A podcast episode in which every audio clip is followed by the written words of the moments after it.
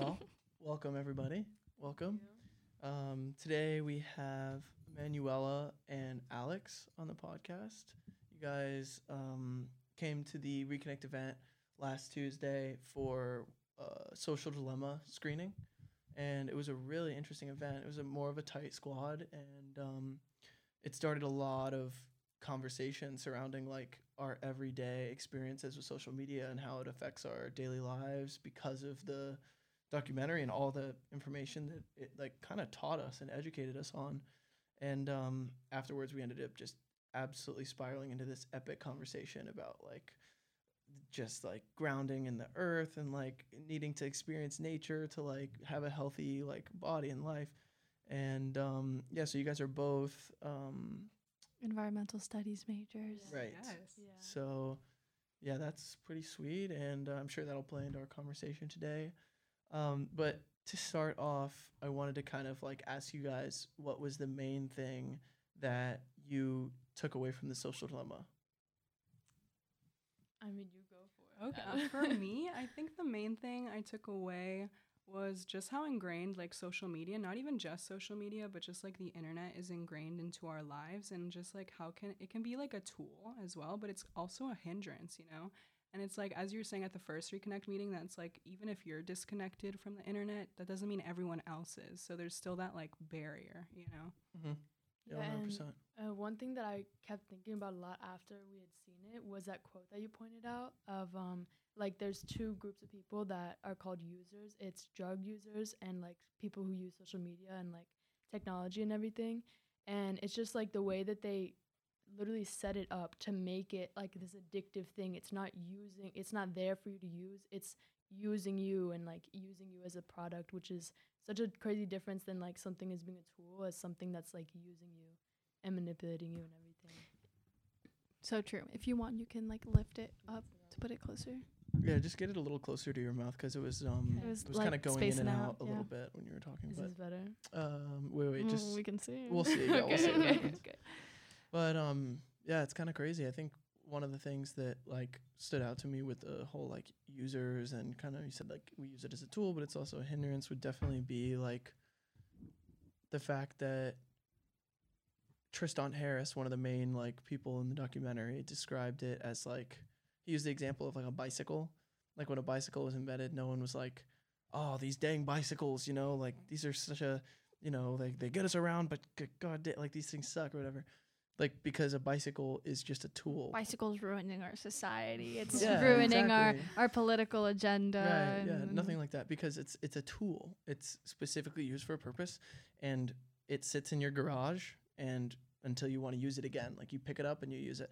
But with a phone, it's disguised as a tool, but really there's this entire engineering design process and like supercomputer that is actually like while your phone is sitting in your pocket just like, you know, waiting for you to use it, it's actually actively drawing your attention in and actively like drawing you away from your life and into some scrolling hole like by design taking advantage of your human psychology and like that is something we all experience and many people don't even know there that is happening to them Yeah, and it's just the fact that like so many people don't even think about it. They just are like, "Oh, you know, it's your phone," you know. But once you realize and once you like after I watched this documentary for the first time, it was like I was looking around and I was like, all these people are always on their phone like constantly. It's not even like you're using it to like do something all the time. Like it's just constantly being there like asking for your attention, using your own psychology against you to try to like really get you to use as much of your time as you can and it's just crazy like once you watch that and you kind of like realize you start to like pick up on like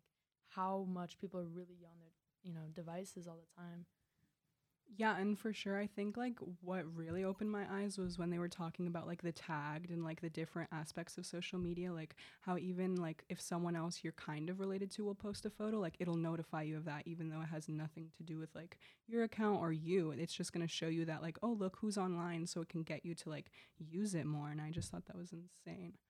yeah yeah the design process is is used like like certain tools are used like when it said about like the tagging posts like the one of the people who invented tagging posts was like being interviewed for the documentary and they said that like as soon as they discovered that feature they were like oh this is going to be great for boosting engagement because like if someone gets a notification that oh, so and so tagged you in this post, there's no way you're not going to click that because your human psychology is like, oh my god, I'm in that. Like, what what did they post of me? And then you're gonna like go to it, and then like even you'll get ta- you'll get a notification for like some stupid shit like, oh, so and so hasn't been on Instagram in a while. Like, they posted again, and then it'll like click like have you go to like click on Instagram or whatever through the notification, and then you're stuck on the app again, and the app as soon as you're on the app, you have that supercomputer still trying to like draw you in and keep you there and draw you in and keep you there.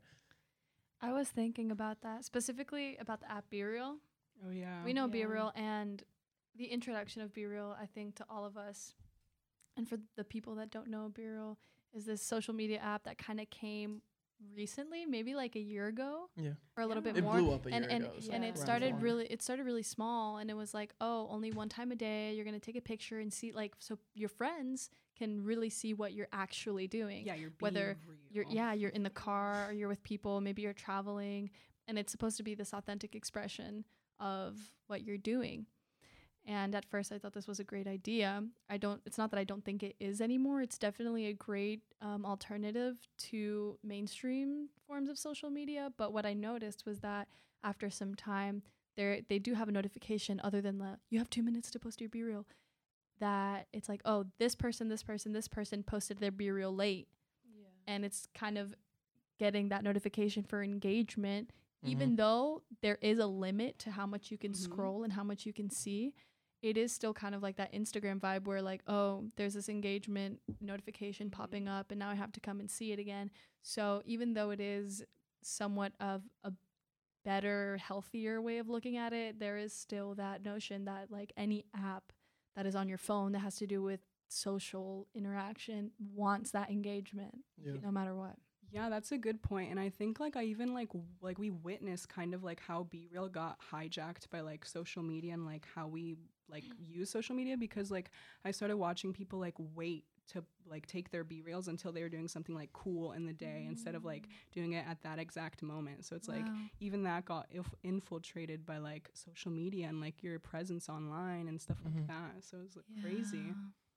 Well, it's because the environment doesn't support it entirely. Like it's more people are more used to like, well, I have to look cool though. Like I can't. I can't be just like posting and doing nothing. And like because that's all Instagram is, it's all Snapchat is. It's like let me wait for the time in my day that it looks like I'm doing something cool so I can post something on my Snapchat story. And that just creates this this like feedback loop of like I'm posting what I think is cool and then whenever you scroll on someone's story you're like look at all this cool stuff everyone's doing when really w- with the notion of what BeReal really is, which is like I was like going to Starbucks and I got a coffee, but they post this like picture across the way f- of this table from like their best bud, and they're like got their little car- caramel macchiato or whatever, and then they're like, oh my god, look at them, they're having such a fun time. It's like When know, like most people, most people are watching this in their bed, taking their BeReal from their bed. Yeah. Like, Yeah. I'm Right. sorry, I'm like here. Mhm. I usually, I, I feel like I take my BeReal a lot when I'm in the car or in my room, just 'cause like that's when I check my phone. yeah. Um, but I was, I had a point. I always take my beer when I'm taking a shit, literally almost every time.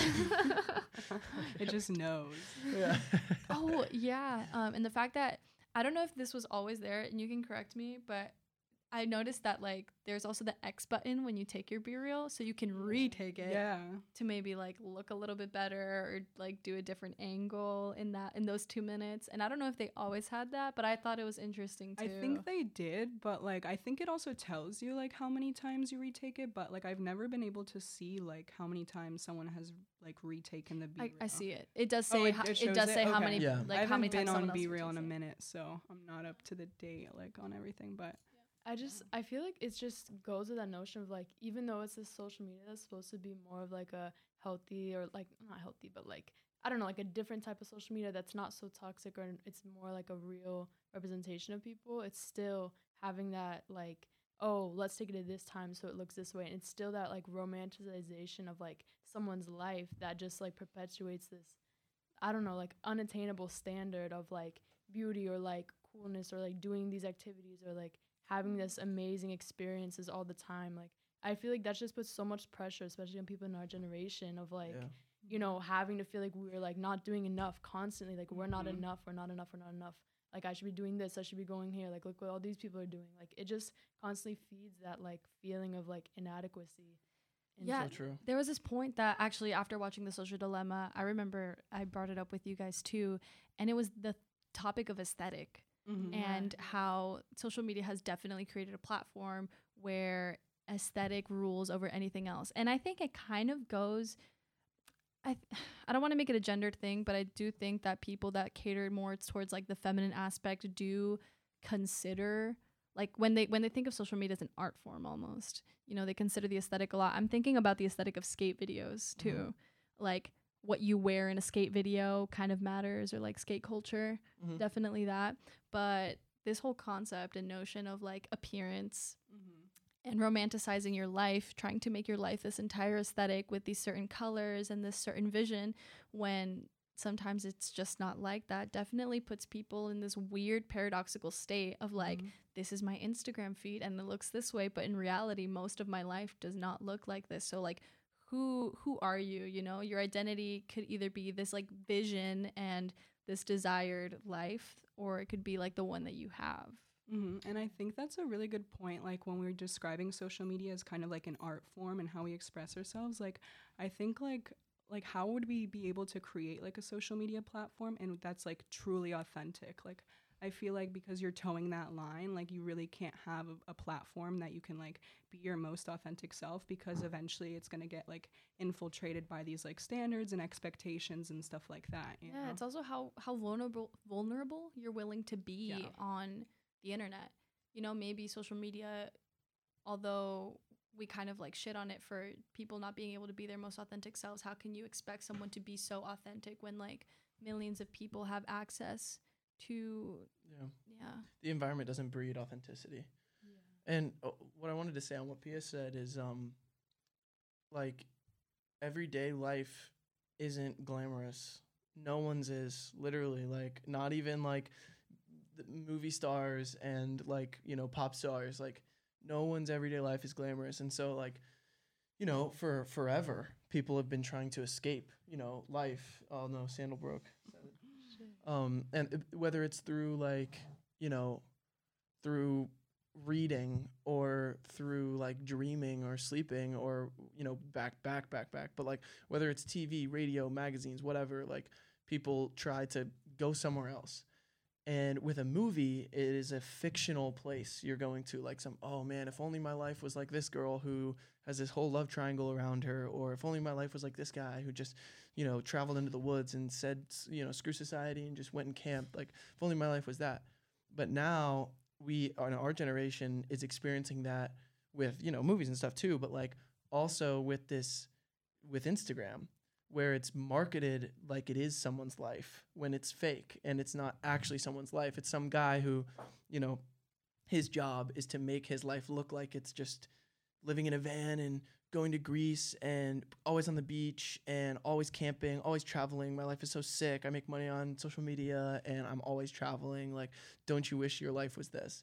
But it's all like a marketing scheme to make them more money for social media and for them. And sure, yeah, that'd be fun. But like their everyday life is not glamorous and there's definitely things that they could be after that, you know, we have that they don't, you know? yeah they definitely sh- don't show that like working on social media means that you're on the clock all the time Right. yeah. Like you don't Yeah. ever get a break, not just because your job is on social media. You have to make content, you have to edit if you don't outsource that. Mhm. And on top of that, you're probably a social media user too. yeah. You so that you can catch up with the trends and all this stuff. So it's just like you're perpetually in this state. And I think this connects a lot with like the conversations we've been having about being in nature and being outside. When you're focused on this all the time, you completely detach yourself to like not just nature but your body.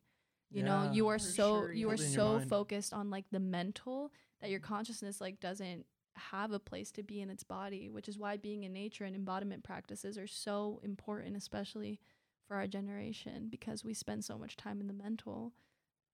I mean, well, it's such a it's such a hard thing for our mind to not like be so upset at or confused by because like like I said the distinction between like a fantasy land and like real life is like we're kind of tricked into thinking that this like you know this idea of this dude in a van or this girl in Greece like it's almost made to seem like it's real. And so our brain is like wait that's real. Oh my god like what the fuck am i doing with my life? Like that's like you know. And then, but when you're watching a movie, it's like, this is great, and I'm getting a little escape from my life, but like it's not real. But instead, you're Mhm. like feeling this jealousy or this comparison to someone else's life, but it's not a real life. Yeah, exactly. Like with movies and like TV shows, like people know that that's not actual rela- reality. But the thing is, like, uh, most social media, I feel like, is just as fictional as that. Like, it's just 100%. as unrealistic as that. But the thing that changes it is that people don't realize that it's unrealistic. People think that it's real. Like, yeah, these people might be doing these things, but is it really this romanticized version of it? No, it's not. Like, you know, it's just people doing random things and showing you the best highlighted moment of it that looks Yep. the coolest. Mhm, It looks the most like I don't know appealing. Mm-hmm. What do you guys think?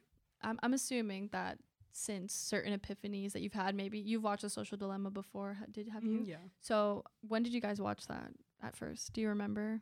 My mom made me watch it. I want to say like a year ago. Okay. Ish, yeah. Okay. I've seen it a few times. I think Okay. I was like I've seen it once or twice. Like I showed my roommate like I don't know last semester. I was like, you gotta watch this because like I don't know. Should we talk about all this stuff with her? And so Mhm. I was like, you'll love this documentary and everything. Okay, so compared to how you were before that, maybe maybe think about like high school um to now, especially like watching the social dilemma in between. How do you think your relationship with social media has changed? And I kind of want to add a second question to that. How has being outside changed not just like maybe your life satisfaction, happiness levels, but the way that you connect and the just like the activities you do, the thoughts you have, etc. Okay, so first question. Yeah, the first. Sorry, it's it's a it is a double entendre question, but like the first question is, since watching the social dilemma, basically, how has your relationship with social media changed?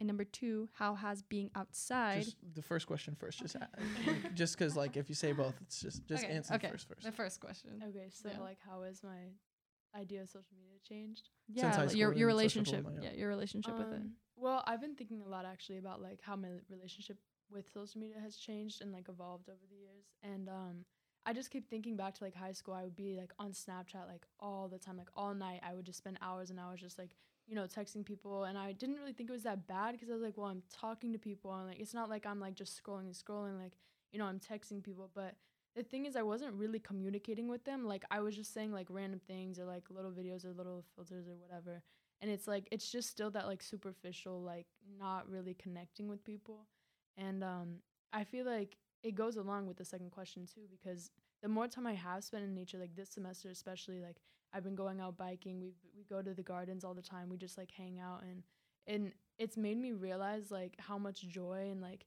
peace and like fulfillment i get from doing things like that and spending time like genuinely with the people that i really love and love to hang out with. Like it just it's a, such a different feeling of like fulfillment and connection that you can never get when talking to people just online or Mhm. just like sharing videos or being like oh this is cool. This is cool or whatever or just sending pictures like it's just it's such a stark difference like it's crazy to me that i never used to go outside all the time with my friends or like go do things all the time like yeah we might go i don't know i don't even know an example but like The just- mall, the movies. yeah just stuff like that it's still like there's something just so like distanced about it that you just have this connection when you're in nature with people like it's just so like i don't know i don't even know how to explain it it's just this connection that you can't even explain like it's just deeper and like more meaningful than anything else Yeah, and- I was I was thinking like the activities that one would do. It's like just more shallow. You know, you're doing things for like social reasons, not for connection reasons. Exactly, yeah. And then the the deeper connection, I guess it's more grounded because you're Yeah. you're like outside in the in the real world, you know? You're not inside a building where like everything is artificial. yeah. Well, also on Snapchat, it's like it, it's not like you're just texting people like on iMessage. Like if you were on iMessage, it would be purely a conversation with another person. On Snapchat, it is like you're you're kind of made to look like you're talking to friends, but really it's actually being mediated by that same supercomputer that's trying to keep you on the app, using it more, watching it more. So you're jumping between watching people's stories and swiping up on someone's story and like am I really actually connecting with this person? No, I'm actually just gaining satisfaction from like swiping up and having them respond or having someone swipe up on mine or you know seeing a picture or having them respond to my picture seeing that red square having that satisfaction of like someone snapped me i'm gonna open it like it's not a genuine connection it's actually like you know this app like manipulating your mind into Yeah. using it more so Have we spoken about how like Snapchat after some time it implemented the news and like the stories and the Oh, whole yeah. interacting That things? It's just for you to they made that stay on the app more. Mhm.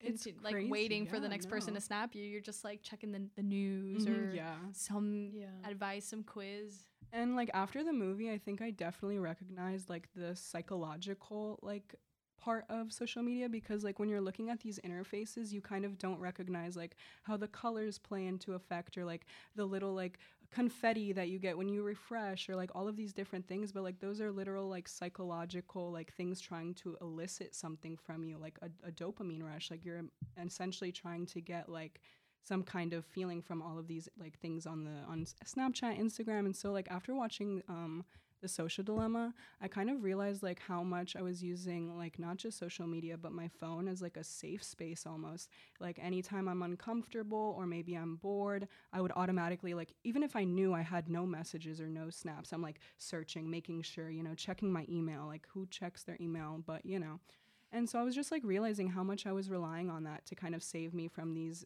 like moments of boredom or awkwardness, as I said. But I've realized how important that those moments are in like our life and how much you can learn from being bored or from being in an uncomfortable situation. Like they're super necessary to not only know more about yourself, but connect with the people around you too.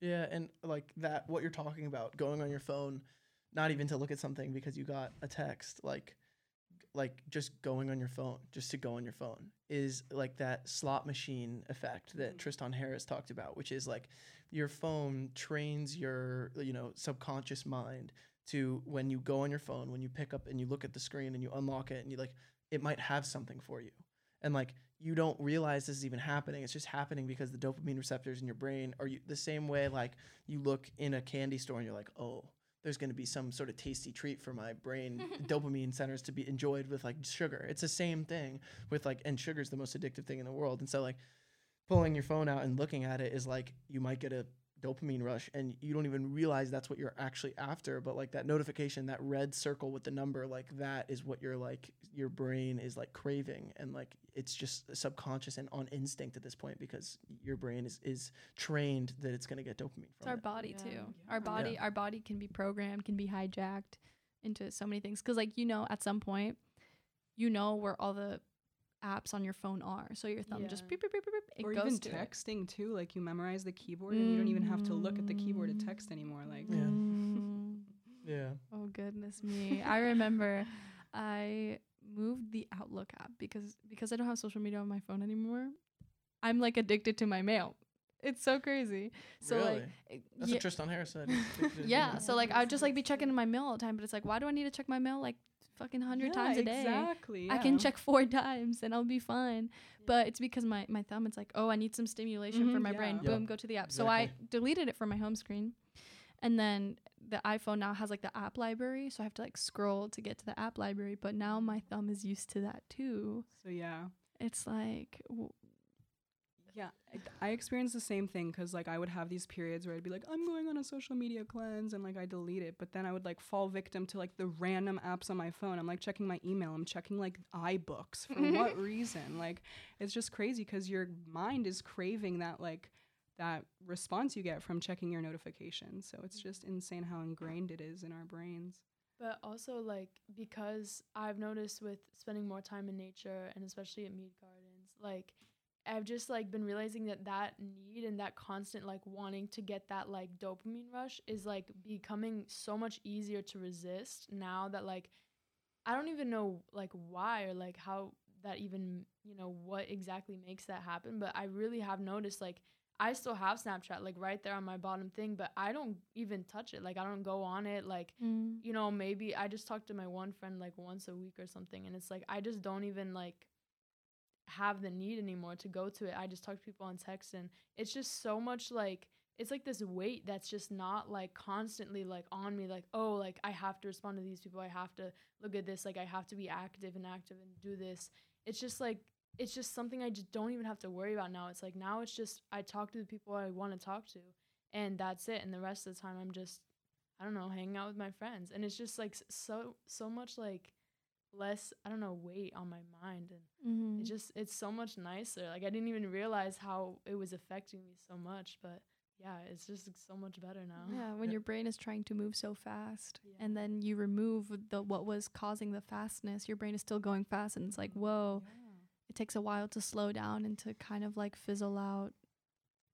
Yeah, I think that also like your brain got a taste of like deep and long term satisfaction from Yeah. like being like, you know, in high school, you were almost forced to be on Snapchat. And if you didn't have Snapchat, you couldn't hang out with friends almost. I mean, I, I don't know if you guys ever experienced that, but like I got a flip yeah, phone and like I couldn't hang out with people all of a sudden because everybody made plans on Snapchat and everybody talked on Snapchat. It's like I hated Snapchat. So I, I wasn't to like conform and just get it because everybody else had it. But like, no like girls would talk to me because like girls will only talk over Snapchat. Like like I said, like it was all group chats. People were making plans and stuff, and it was like now in college, like I feel like you have more opportunity to like meet people a little more in person and like make friends, and then like like you said, like you don't need that mediation of Snapchat, and I think everybody's a little less insecure and stuff. So like yeah, it's a little more we're more i- capable of that and then once you get that taste of like okay i'm gonna hang out with my friend and we're just gonna go do some cool shit in nature it's like your brain like gets that and they're like okay maybe i don't need this like Yeah. satisfaction or this short-term surface level snapchat like you know buzz Yeah, well, that's the thing is like I feel like there was this like programming that we have we feel like we have to be on Snapchat or have to be on social media because otherwise we're missing out on this great thing that's happening. But to me, the reality of it is is when we're constantly on these social media apps and constantly focused on that, we're missing out on so much stuff that we could be experiencing like in nature or like just hanging out genuinely hanging out with people like making actual connections not just this surface surface level like fake stuff about what people are really doing when then it's not even real, you know? yeah And so it's just that like component of like we think we're missing out by not being on it, but it's we're really missing out when we are like spending all of our time focusing on that. that's so true Yeah, that's no, where you you're gonna ahead. you can say it. I was just gonna say that's a great point, and I think that also ties into the whole aesthetic thing and like romanticizing your life because like you're looking at all these cool people like van life and like I'm traveling as you said, and it's like oh I wish that was my life, and then you kind of are blindsided by all the great things that are actually happening in your life, and you don't get a moment to like appreciate the little things that are actually really important, you know. I think So yeah, true. the biggest example for me, I think, is family. Mhm, yeah. because as as an adolescent you're on your phone and it's the thing that's connecting you to the outer world. And i felt like for so many years my brother and i we spent so much time in our rooms just like on our phones when our parents were right there.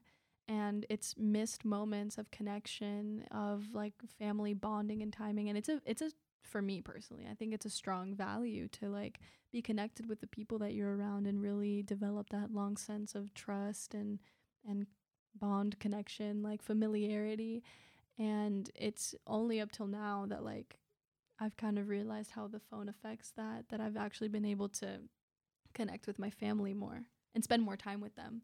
But you know you had so many years at home and you guys are in the physical space together but mentally like no one's there because everybody's doing their own thing Yeah, exactly. And like a great example of that is just like the dinner table or any kind of like when you're eating with your family. I feel like a lot of the time, like it's disconnected because of like our phones and like the notifications going off when like food and just eating in general is such like an intimate ritual and it's an act of self-care and we kind of neglect it now because now a lot of people like to watch Netflix while they eat or they like to go scroll on TikTok while they eat when eating itself is something that needs to be focused on, you know. so true mm-hmm. I think like even even it goes deeper too. Like even if you don't have your phone at the table, like let's say you're some 14 year old high school kid and like your parents call you down to, for for like dinner or whatever, and like they have a rule where you don't bring your phone, but like you just got off of Snapchat and you've got all these people you were just talking to, and you know how Snapchat kind of works. It's kind of like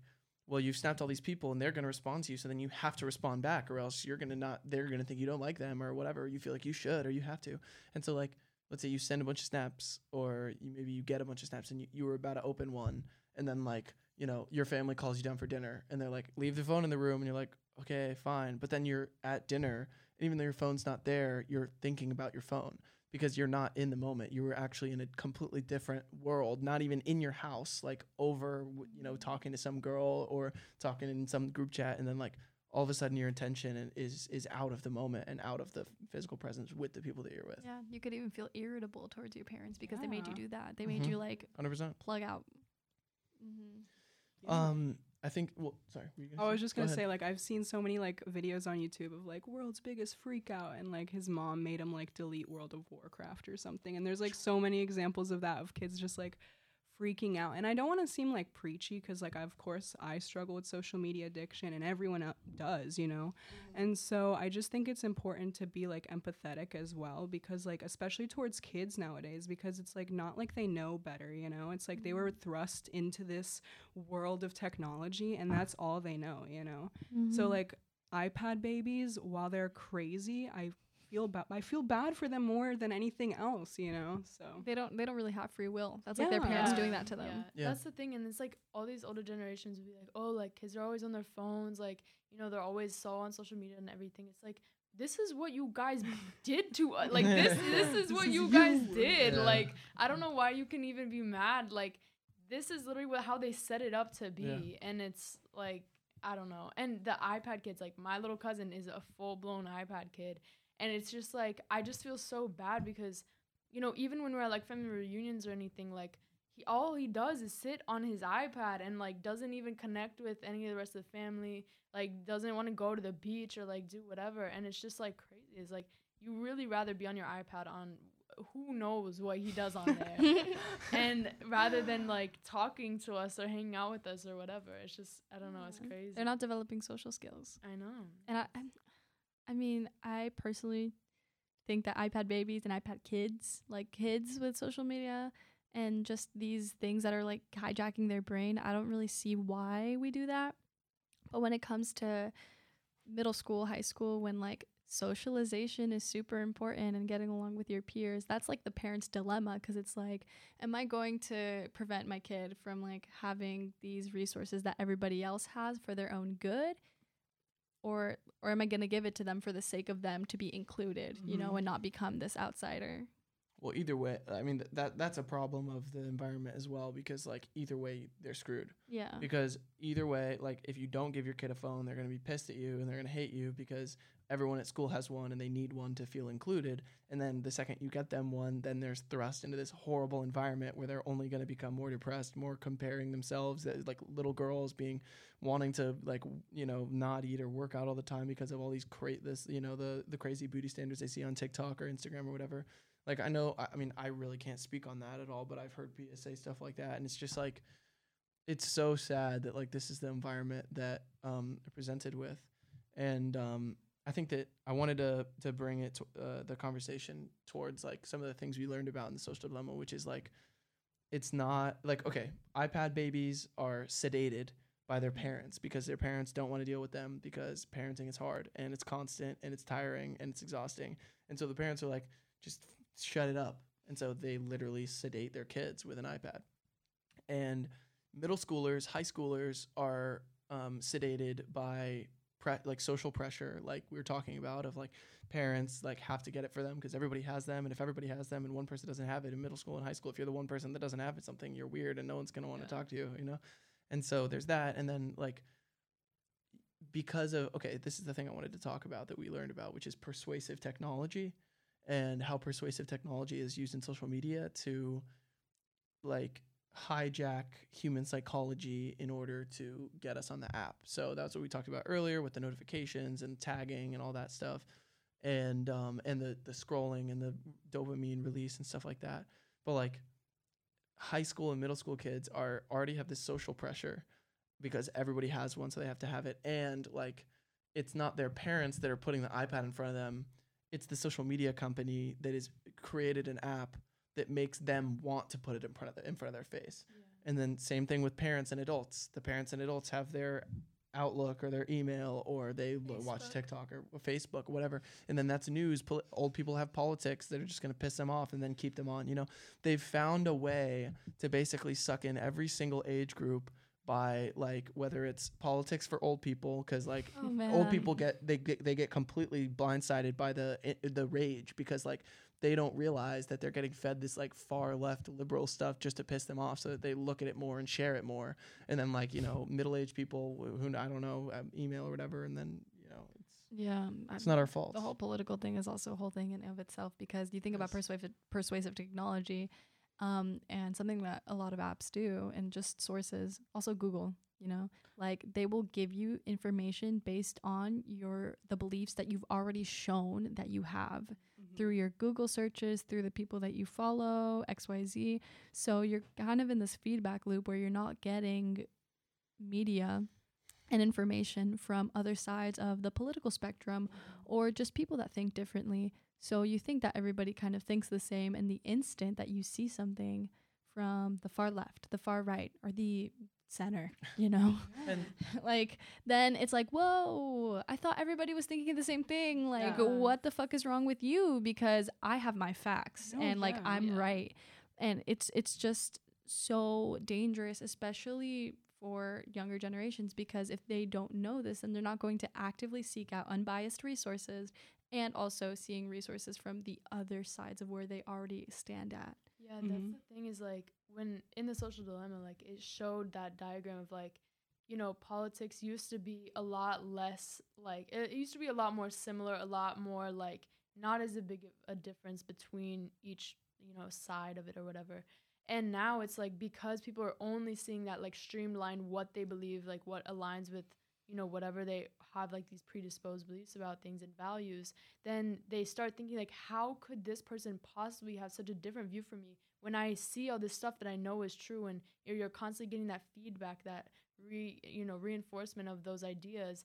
And then it just creates that split and it just you know it really stig or not stigmatizes but like what's the word for that? it really, it just divides people like Yeah. so Yeah. much further Polarizes. and it's like these things that are supposed to bring people together and connect people is like now polarizing so many people in such an intense way that it's leading to like you know you've seen the stuff in, in politics now and like you know just people going crazy and i i don't know Yeah, well, it's also like you're getting this feedback loop of only things that, and like Pia said, like, you know, kids need to learn how to look at unbiased sources, but like, what's the point of looking at an unbiased source when if you ever try to talk to anybody about the unbiased source, they've just been living in their feedback loop, and if it's anything that disagrees with them, they're going to show you their biased source, and it doesn't matter because they think they got it from their phone and it's all official, so they're just going to invalidate whatever you said, and then like within the feedback loop let's say just give the example of like left. Like if you see left stuff all the time because it's an ai that is behind your your social media or behind your google and the only thing that that ai is designed to do is to keep you your attention longer.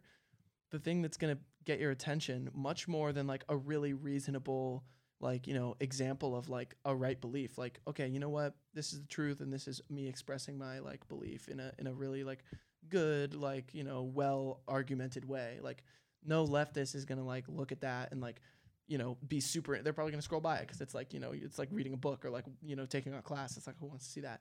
But the, like the thing that's gonna keep someone like for damn sure on the app is like showing some super crazy alt right like insanity. And so then the only thing that they see because they have to click on that they, they're enraged by it and they're gonna look at it they're gonna send it to their other leftist friends. And then like that is going to be like they only see the feedback loop of their own leftist beliefs and then the only thing that they see of the right is this like crazy Mhm, yeah. people and then the same thing happens on the right where it's like the right people only see their right beliefs and then the only thing that they actually end up watching is like the super crazy left people so everybody thinks that everyone else is crazy it's creating a war Yeah. between us Yeah. it definitely ties into how to put it it's politics and media you know how media like interacts with our psychology and hijacks our brains with politics and media too something that they really tap into is our emotions and that is Mhm. like we are really susceptible to our emotions it's like the whole pathos Yeah. thing it's it's a it is like pathos in, in it of itself is a persuasive technology like Mhm. tapping into our emotions and um i wanted to touch on your point about like what's the point of having an uh, like looking at unbiased sources and like going to that extent of informing oneself when when you try to present this information to someone else like they're going to think you're crazy i think it like while that may be true i think everything starts with like a seed so you know you can plant this seed into the dirt and although like it doesn't show at the surface at first if you know what matters is like what you do Mhm. You know, if you if you're not going to do something just because like it's the same thing with social media. If you're going to stay on social media because everyone else is on social media, then you're kind of just like digging yourself into a hole that you don't really want to be in. But if you remove yourself from it, if you look at unbiased sources, if Mhm. you present yourself in this way to other people, maybe they'll have a strong reaction to it, but it shows them that there is another way of being Mm-hmm. and everything has to start somewhere. Of course. Yeah, and I think that on the topic of politics, like especially during 2020, that year was insane. But like that's when we started seeing 24-hour media cycles like on the news, and so the news was just playing for 24 hours. And something that's so dangerous about that is that now we're not like reporting on events that are happening. We're kind of like creating this like hysteria and like creating the events that are happening. And so now people are just watching that, watching the news 24 hours, and it's like inciting this kind of like not only fear but also disconnect from other people. And i think that especially like on social media like i watched this documentary the other day called advertising at the edge of the apocalypse and it was talking about how like people once they reach um like a certain um like once they start making a certain amount of money like their wants are typically the same no matter how much money you make. Like they want to be feel connected with people. They want to feel a sense of purpose. They want to feel content and like i think that feeds into social media and what's so addictive about it is that people want to be want to feel part of a community and they want to feel part of something bigger than that. And what's so distracting about that is that we're part of these like online communities and while they like you know you can find so much great stuff and connect with people um, that's your main source of community and that you're not finding that in real life. So yeah. Mm-hmm. That is, yeah, I feel that so deeply. That is really important too. Yeah, we get distracted by trying to, you know, find what we are actually truly desiring, which is an innate human desire to have people that you're connected to, have a community. Like you said, we are literally, we've evolved to desire that because it's safety and it feels good and it's like means that you're more capable of survival. And like we have this innate desire, but because the environment we live in now, like you can either go to all the effort of like you know hitting this person up or like finding something to do or you could literally do the thing that the supercomputer is already like you know advertising to you like oh wouldn't this feel so great? Wouldn't this be so much dopamine that would just release in your brain? It'd be so easy. All you'd have to do is scroll and click on my app. It's like you're fighting that that supercomputer that psychology hacking that persuasive technology in order to do the actual thing which might be like to be bored for a little bit or you know face some uncertainty. And facing uncertainty is hard and like scary and uncomfortable. And like the human body doesn't like to be uncomfortable either. So you have to there's so many barriers in between you getting past this surface level you know gross like junk food connection that's like on your phone when the real like long-term satisfaction comes from like in person community Mhm. actually talking authentically Yeah, and it's more gratifying that way, like by a million times. Um, forgot what I was gonna say. Oh yeah, the movie I was watching, that advertising, I recommend it. It's very good. But Yeah, it was it also talking about like advertisements and how they're also like eliciting an emotional response, and it's the same way social media does because like you're seeing this thing, this snippet, and you think it's real, but in reality, there's like directors and like the best of the best Yeah. working on it. There's day shoots and there's like a multi-million dollar like funding going into it and you just don't see any of that you just see the final product and you're like okay that's real life and that's what i want right. Yeah, and I think I saw the same documentary, and it was talking about how like the majority, or not the majority, but like a huge amount of the like the cost for like a product or production or whatever goes towards advertising. Like it's like a crazy amount goes towards advertising. Like the most money and like all of yeah like it like actually like the advertising it like costs more than any of the like programming like tv shows or movies surrounding it like to create the ads it's actually more expensive than to create the programming Mm. that we're watching And it's just because like if you have a good advertisement, that's how you're gonna get the sales. Like Yep. that's it doesn't even matter as much how good of the product is. Like obviously yeah whatever. if you but don't have people but if you the door. have like the good advertising and you can manipulate people to believe they need this product or they have to have this product or whatever, then you're gonna get those sales. And Right. so they what they do is they just put so much money into like Mhm. trying to manipulate people the best into seeing what they'll put their money to and what they'll actually Yeah. buy. I'm definitely thinking about like billboards too. Yeah. Like I'm thinking about I four, and and when you go down all these highways, you have so much, so many billboards coming at you, and just how much money like they would spend on advertising too, like putting them places where you can see them, and like you never get a break. Exactly. And I think we're like tapping into a lot of United States culture.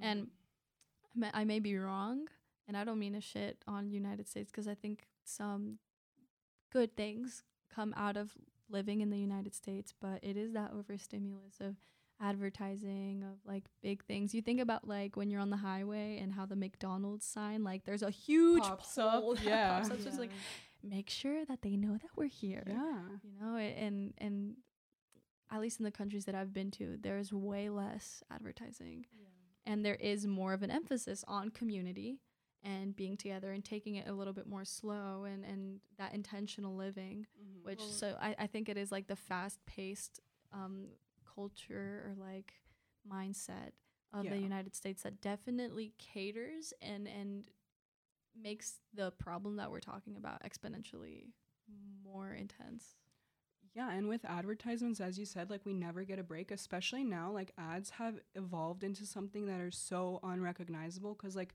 you're watching movies and, like, there's so many product placements, as, like, it was mentioned in the movie. And it's like Coca Cola here, it's so recognizable, like, that they're talking about Omega here. And, like, all of these brands are in these movies and you don't even realize it's an ad, you know? So it's insane. And also, like you're talking about everything being so fast paced in America, and um, it's like to me, I mean, people can have their own you know idea about this, but I really see like that the culture in America is consumerism, and like you think about even like okay, we have our holidays, we have our whatever. Think about like how much they like can sell at holidays. Like Christmas is for most people in America like just completely surrounded around buying and buying and buying for other people like i don't know what the statistic is specifically but it's like a bunch of people like go broke at christmas because they're just like buying and buying and buying like just because that's like that's the culture that's the traditions in america Like Black is, Friday. like black friday sales like Mhm. you think about even Easter, like that is like a religious holiday. Like, yeah, people will celebrate that, however, but there's also this huge consumerism aspect in America. valentine's day too. Valentine's Day, all these things, All of like, them.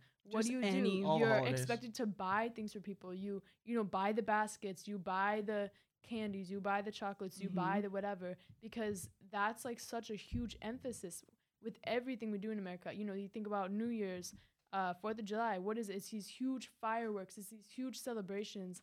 But it's like, is the emphasis as much on the community and like hanging out with your friends and your family and everything, or is it? It's so much about like the consumers and like what are you gonna buy? What are you gonna give to people? Because that's what just like fuels it, and that's how they make all their money. I mean, like social media, the entire, and we learned about this in the social dilemma, the entire business model when, you know, the guy who was in charge of Facebook's monetization program, like, he, if you haven't seen the social dilemma, it's all the people who engineered and designed the original social medias. So, like, Facebook, Twitter, Instagram, all that stuff, like all the engineers who designed it who no longer work there and no longer advocate for them because they're so dangerous and now they're having so many like adverse effects. The guy who was in charge of monetizing Facebook um did like basically created the advertising model as the social media model. So like advertising is ingrained in what social media is because it's obviously every single business on the in this country has to make money. And the way that social media makes money is through advertising. And the way that social media makes money through advertising is through your attention and you watching their ad or their their app or being on their app. And so like literally social media is the american capitalist's dream. It's like if you've ever seen um, ready player one have you guys ever seen it?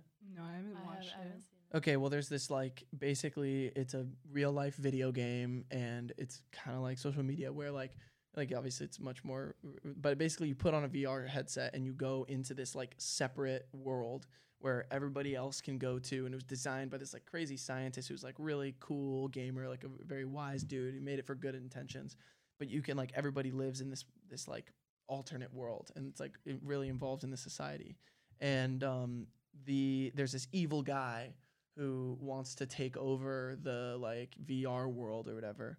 And his whole intention, he's like capitalist, business guy, rich, super into like that, all that shit.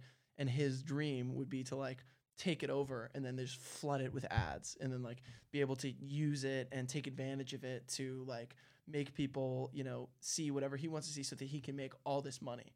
And like, you know, in the real world, like it's made by Mark Zuckerberg, who is that guy and is not some like, you know, wise gamer guy, scientist who wants to make it so people can like connect and stuff. Like it's it is made by the guy who wants to make a buttload of money and like take advantage of people and like take advantage of people's attention. And um, that's literally what we're facing is like everybody's face is staring at this thing fucking 10 hours a day every day and it's making them like you know everybody it's everybody advertising and the social media companies just profiting off of that constantly Yeah, Mhm. and like you were saying, like uh, in the social dilemma, they were saying like, okay, there's this free service, but like in reality, is anything free in our society? Anything that like that? No, it's not going to be. And so, what are they selling? Like they're they're getting profits from the advertisements because they're getting our time and our attention. So in reality, you know, this is a free, you know, service and everything, but it's really that we're the product and our attention and our time is the product and that's what they're making profits off of and Yeah. that's how they're able to keep it going and make so much money off of it. yeah in the social dilemma it says like literally if you are using a free app that you are not paying for that means that you are the product like whether it's a game whether it's like your social media or sort of whatever like you are the one that's making them money your attention is what is their product yeah Mhm. I was thinking about the the movie Ready Player One, mm-hmm. and specifically the way that they set the movie was, you know, you put on this VR headset and a lot of cool stuff happens here. It's like a separate life. But when you take off the VR headset, you see a super dystopian like reality. There's just so much like old buildings and technology. You don't see an ounce of nature. Everybody's kind of like inside. Everything's like, you know, there's some people that are poverty stricken in ways that we can't even imagine. It's like dystopian poverty. It's it's crazy. And at the end of the movie, spoiler alert. it's been out for a while You though. let us know. So um, you know, everything works out in the end. You know, we save it from the bad guy, but they said like um two days a week, no one can use VR, so that everybody has to go outside. Like it's all shut down. They can't they can't play the game. And I think it was trying to touch onto like modern society and, million and percent, we yeah. need we need breaks. We need breaks. Yeah, and I think that there's like a lot of movies that are centered around this idea of like social media and like the internet and how it's infiltrating like our lives and our society. And I feel like even though there's so many, like The Social Dilemma, Ready Player One, there was that one movie with like Timothée Chalamet, Uh, and, I like, don't know that Jennifer. Lawrence. I don't know. Honestly, I was thinking of um, "Don't Worry, Darling." Yeah, like even that. and Oh, it's like we have all of these messages and like showing us and even in our everyday lives you can see how social media is like affecting us, but like there's still it's still overpowering our lives. And I wonder like what initiative would like need like what needs to take Hmm. place to enact any kind of change. Would it have to be something like that where like the government I don't want the government stepping in, so Hmm, what what could it be? What what could what do we ever whatever can we do? But that's such a that's actually really a good point and something I was stumped on for a long time because like we live in I was so like, you know, heartbroken and depressed when I got my flip phone and I realized like I couldn't just get rid of my phone and have it all be fixed. And I was like it's actually a problem with the environment we live in and like the, all the everything that's created by phones and how everybody has them. And I was just literally like like what do I do now? Like, what do we do? How the hell do we fix this? Everyone's addicted. Everyone needs it. And like it's not like I can just go up to everybody and be like, get a flip phone with me. Like no one's gonna do that. And so like I was thinking for a long time, and I even got to the point where I was doing this PechaKucha like speech on it, and I What's Got- a PechaKucha for people that don't know? a PechaKucha is kind of like a TED talk, but it's um it's this form of speaking that was invented in Japan by architects that wanted to share ideas with each other, and they're like it, it started off as a first PechaKucha night between like architects in Japan, and then PechaKucha nights. It's okay. So the form of speaking is twenty slides, so twenty photos, and then you speak for twenty seconds on every slide, and the slides advance automatically. So you have 20 seconds to talk on this one, that's the next one. 20 seconds to talk on this one, then it's the next one. And that's the form of speaking. It's, it turns out to be like a four minute, thir- like something Hmm. um, um, speech. And um, so there's PechaKucha nights all around the world because like it's just turned into this thing. So it's kind of like TEDx, Mm-hmm. it's not like you know ted is like this whole thing where like you know famous people give speeches and stuff but they also have tedx events in like every single city in every single state so it's kind of like that so PechaKucha in orlando is like my mom gave one and um, she connected with the guy who runs it who um, I, he basically just like asked for speakers and um, i ended up doing a speech for them um, all about social media but I got to. It's great. Um, I It's could put it in the in the d- description of this YouTube video as well. It's a it's a pretty solid. Um, I'm proud of it. but I get to the end of the speech and I'm literally like, I don't know. I don't know what to do. Like literally, I just I basically just frame out all the depressing shit of like what we're facing and how gnarly it is, and then I'm just like, well, I don't know. Yeah. But I know now what we need to do and what is actually like the thing that is needed to be done because like we can't try to solve the problem from within the problem. Like we can't even like, you know, we we're already living in this environment that is so disconnected and only breeds isolation and breeds disconnect. And so reconnect is basically like the the fix all. Because if you just get rid of all of it, it's like, oh, what are we left with?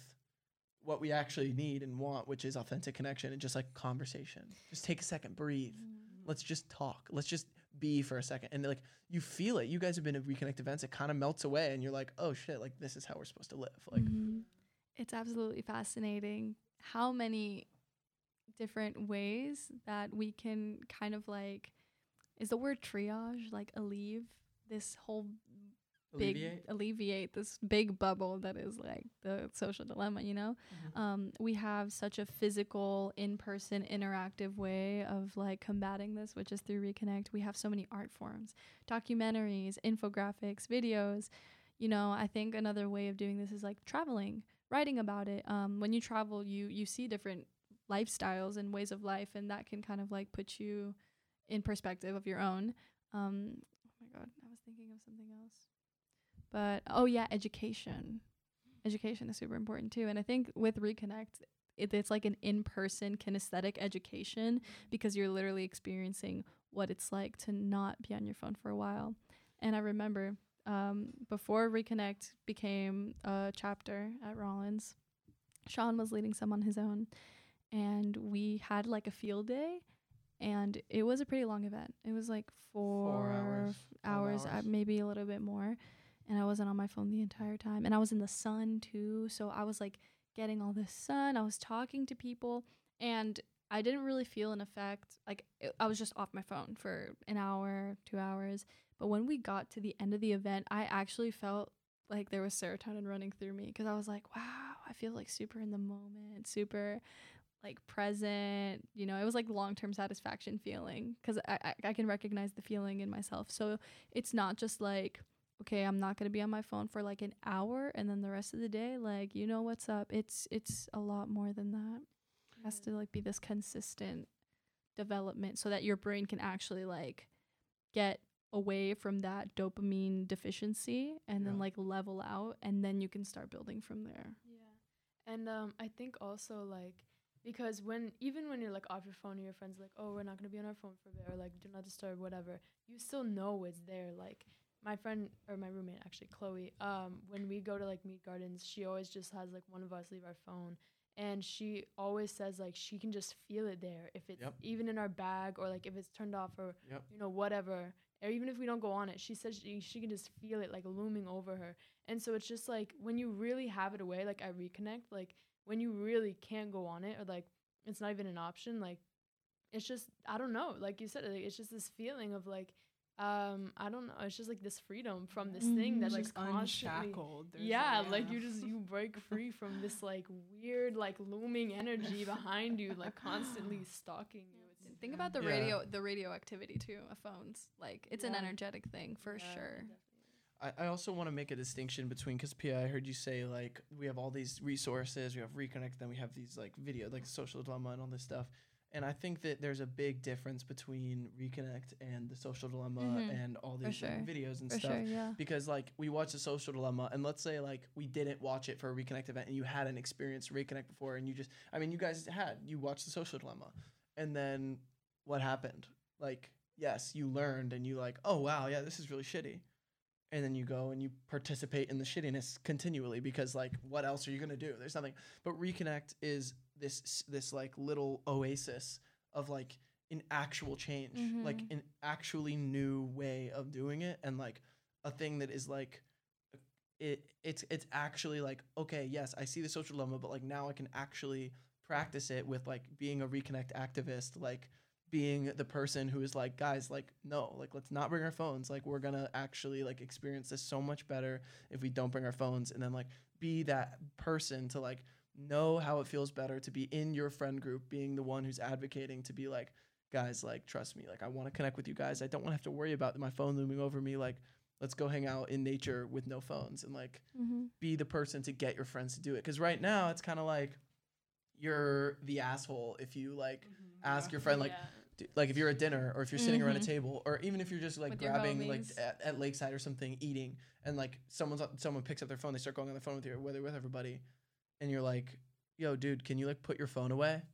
Like there's no way you can like you can but it's like you look like such a dick and then obviously and then they feel like ashamed because they're like well you think you're better than me because I, you think i Mhm. shouldn't be on my phone right now and then it's like you're around other people so then they feel embarrassed that they were on their phone or whatever and it's just it's just this whole crappy dynamic so like with reconnect it's like everyone is going there with the intention prepared for it wanting it and then like if you have your phone you're like dude what are you doing like that's just not why we're here you Yeah. know? Yeah, that's a very good distinction. Thank and you I for feel like that. that's exactly, and I feel like that speaks to how much like we kind of hold our phones and social media like in close proximity to like our person because like the minute you're like, oh, can you put that away? Can you not be on your phone or something like that? Like some like they might take it the wrong way and think that like oh like they think they're better than me like they think Right. exactly. So it's just like Because it feels like a parent moment. yeah exactly, and it's just like no, I want to connect with you. That's all it is. Mhm. is. I mean, that's a that's a huge problem as well with social media is the miscommunication of intentions. So like that's a big reason why a lot of people get like canceled for something that was taken out of context because like someone says something with a certain intention and then because social media you can just send some bite-sized clip of someone saying something and then a million people are going to see it with no explanation like the intention is not fully communicated so these people make their own assumption that is like you know by the user. I actually experienced like a really kind of interesting example of that and how it can be really dangerous to someone because I ran into someone I used to know in school to actually today and um, we talked briefly and I heard them from the other this is someone I never really got along with that well to be honest. And um, like now we had a normal catch up conversation. Because we're older now it's high school shit. Um, but I overheard they were sitting with a friend and I was printing something and I overheard them say like like explaining to their friend like who I was. And they said like oh yeah them and their friends were or he and his friends like yeah they were like super like racist and stuff. And I was just like Whoa. Whoa whoa bro and I I heard him say that or them say that from the other like uh, across the way and I was like did you just say that we were racist like whoa bro like chill and then he was like he was like well you know blah, you're I mean maybe not you but like your friends I was like dude, nah, like maybe they were like a dick, but like no, not racist. That's not something you can just throw around. Like that's and then I was they were like, well, like they weren't necessarily like the nicest to me. I was like, were you open to them at all? Like like no, probably not. mean you're racist. and then he was either. like, yeah. and, and it was like, I, I literally asked him, I was like, are you saying that we're ra- like, what specifically happened, or are you just saying you're racist because you disagreed with us and you didn't necessarily get along with us? Because like, but anyway, so that that happened, and that's like, you know, whatever. But imagine now, instead of that being a conversation in person, that happened, and they posted it to their social media. Oh, this guy Sean was went to my high school and he was an asshole to me. Let's say they fabricated a story, and then they were like this story of like he said the n word to me or something, or like he call, he hit me or something, and then said like him and all of his friends were racist. No tolerance. Well, what do you mean? Like nobody would have any tolerance. Exactly. Everybody is. It's the feedback loop, and it's also like, where am I? I'm nowhere there. I'm no, there's no way for me to defend myself. There's no way for me to have a conversation about it. It's actually just completely checkmating me because then everyone's just gonna because he's the they're the first person talking. I would just literally be completely destroyed. And then like uh, the only way that I could even try to counteract that would be also by posting on social media. And then what does that create? That creates the exact same thing. Then it's just going to be this war between two people with two perspectives, not understanding either person's intention or the actual truth of what's going on. And it's like the worst mediator for like actual things to happen. And it's like a really dangerous thing and that's why Mhm. canceling happens a lot of the time I'm thinking about apology videos on YouTube. Yeah, yeah. I mean, I mean that just makes me think about how like I don't know, social media is just it's such a like hostile place sometimes that it, it really destroys like open communication between pe- between people. And I feel like that's another reason why like we have this loss of connection because you really just can't have that open like on not that all communication is unbiased when it's like you're talking to somebody but like i feel like m- you're more likely to sympathize or like understand someone else's point or be more open-minded in person mm-hmm. rather than if you're just seeing this like i don't know like random anonymous account saying this thing you're gonna be like right. Oh this is this or oh this is that. You're not really gonna have like the deeper like follow-up questions to like actually get a good understanding of that and have like that open communication with people Yeah, it's much easier to dehumanize someone Mhm, over yeah. social media. Like Yeah. like for example, this person I met, like they had to look at me and they had to hear me talk to them in a very kind and friendly and like civil manner because it's like, you know, like I'm not a I'm not like a mean guy.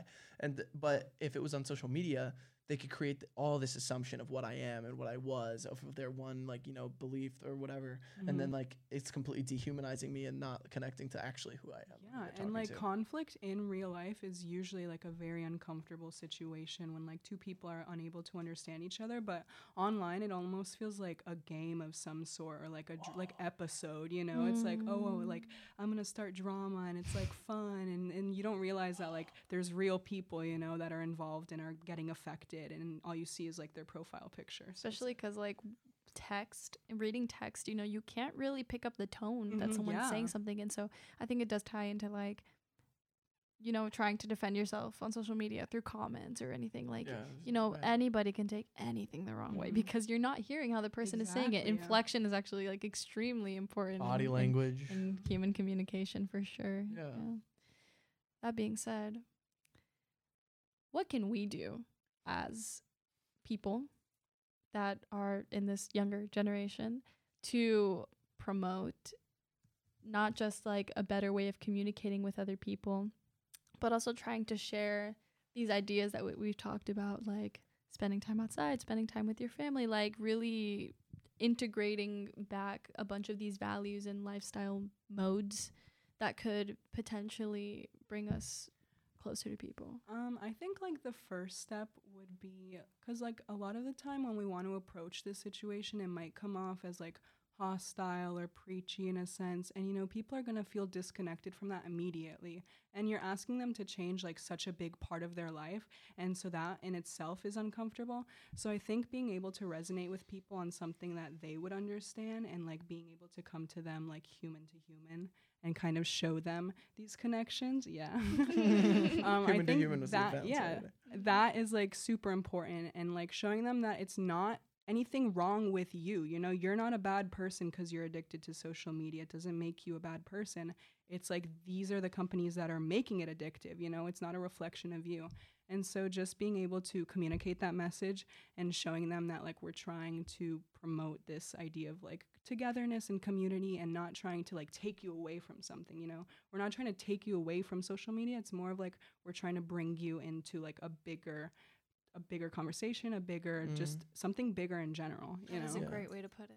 Yeah, I, I, yeah. I mean, I feel like what I heard from that just wanted like like kind of say back what I heard is like what's Im- it's important to like set the intention of why you're asking someone to get Mhm. off their phone or maybe be like so rather than leading with like hey can you put your phone away be like hey like I really want to connect with you and like I Mhm. feel like our phones kind of tend to in- inhibit that ability and so like I would love to connect with, you- with you Yeah. you know a- away from both of our f- smartphones exactly and like that is more like an actual representation of what someone w- might mean. mm-hmm.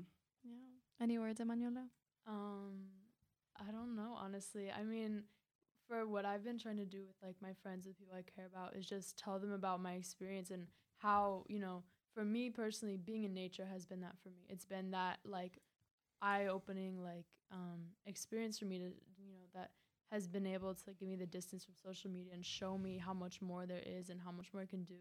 And so I've just been trying to, you know, tell these people that I care about, like, this is such a great thing. Like, come experience this with me. Come with me to do this with me. Like, I promise you, you'll have a good time. I promise you, you'll enjoy it. And everyone that I have had come with me to, like, you know, the gardens or like whatever, just like, you know, not be on our phones or you know doing art or whatever like it's just they've also told me like the feedback they've given me is like yeah this was a great time like i really it felt so much more like a real like nice good uh, deep experience rather than just being like oh let's go to a cafe you know not that there's anything about like i go to cafes Right, Mhm. right, right. yeah, Like yeah. talking, but, talking with yeah. Different yeah, intention, but though. like it's just having that intention like it's really something that if we can start getting people to see the value in that then we can really start having this open you know communication about it and this like greater understanding that there is so much value in that and that there's a real problem with you know people constantly being on their phone and this constant addiction and this terrible toxic relationship that we have with social media and like Mhm. technology Yeah, what I'm hearing is like invite people to what you're interested in, Yeah. share your activities with them because by sharing your activities not only are you introducing them into your life, you're also introducing them to like new ways of spending your time. And I, I think that's really good. Instead of being like, "Hey, you should do this. Um, that's gonna be really good for you." Instead, you're like, you you state your boundary. You're like, "Well, I, I I don't want to do these things because I know that these things prevent me from having deeper connections with people. So you have that boundary and then you just kind of invite people in if they're open and willing into what you like. So you don't have to sacrifice yourself in that sense. yeah Mm-hmm. yeah. And yeah, Do you have to go? Or are you good for a little bit? Um, we can talk for a little bit more. okay. just kind of like wrapping it up. um. Well, could do you guys don't have to go anywhere, right? We could continue, and you could go to your class. Sure. That's I, what I s- I still have a little bit. Okay, sweet. Um, but uh, shoot, what was I gonna say? Um, oh yeah, so I mean, I would consider myself like a reconnect at, uh, activist, as in like, I actively am like wanting to show people the experience like through the intention of like connection to like come together without smartphones and um, i think that like i would honestly consider all of you guys reconnect activists too just from like what you guys know and like how you guys have reacted to the message and stuff like that. So i wanted to ask like well it's very similar to ps question but like with the intention of like specifically reconnect like how do you think that that will affect the way that you like i don't know hang out with people or like do set the intention of your mead gardens like hangouts and stuff like wait, could you repeat that? I kind of Shoot, it's pretty much Pia's question. I mean, it's just like after being a part of Reconnect, after watching Social Dilemma, after, you know, talking about these ideas and, and meeting people who feel the same way about them, like how will you go into your life like differently? So like with people.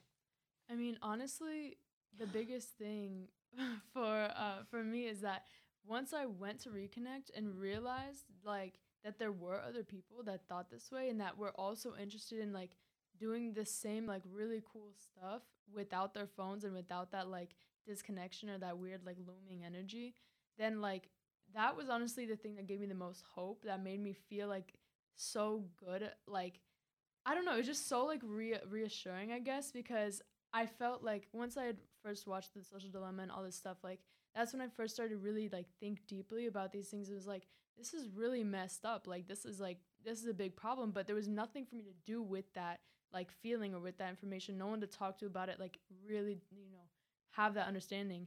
And now it's like I've met all these really cool people and we do all this really cool stuff. And now it's like I have that I don't know. It's like it feels like it it could go somewhere more. It could go further than just me thinking about this stuff and just being like, "Oh man, this really sucks. Like mm-hmm. I really hate this." It's, you know, it's allowing it to go further than that. And that's what I really love about it. Mhm. Great. And for me, everything just feels like more intentional, not just like how I'm spending my time, but just like how I'm speaking with people and just like how I'm investing like my energy and like into myself and other people as well and just being able to like find hobbies and like certain interests that cater to me uh, rather than just like being shown what's the coolest thing right now. You know, you're able to kind of discover more about yourself and in that way you're also able to like discover more about other people as well. So I love that. I would also like to say something. Go 'cause ahead, Reconnect yeah. definitely has like hosting human to human and hello for those. Um, human to human was like a specific reconnect event where we do a bunch of different activities, but this one was specifically an experimentation to how far we can go with human connection and like how far we can go with removing social stigmas of like what is normal in human connection. And I think I've definitely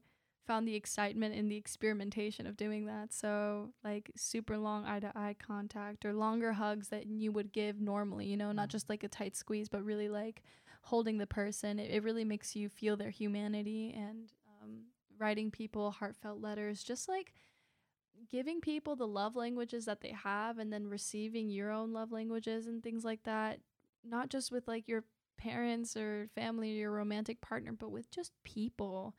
I think it definitely makes you feel a little bit closer to strangers than before.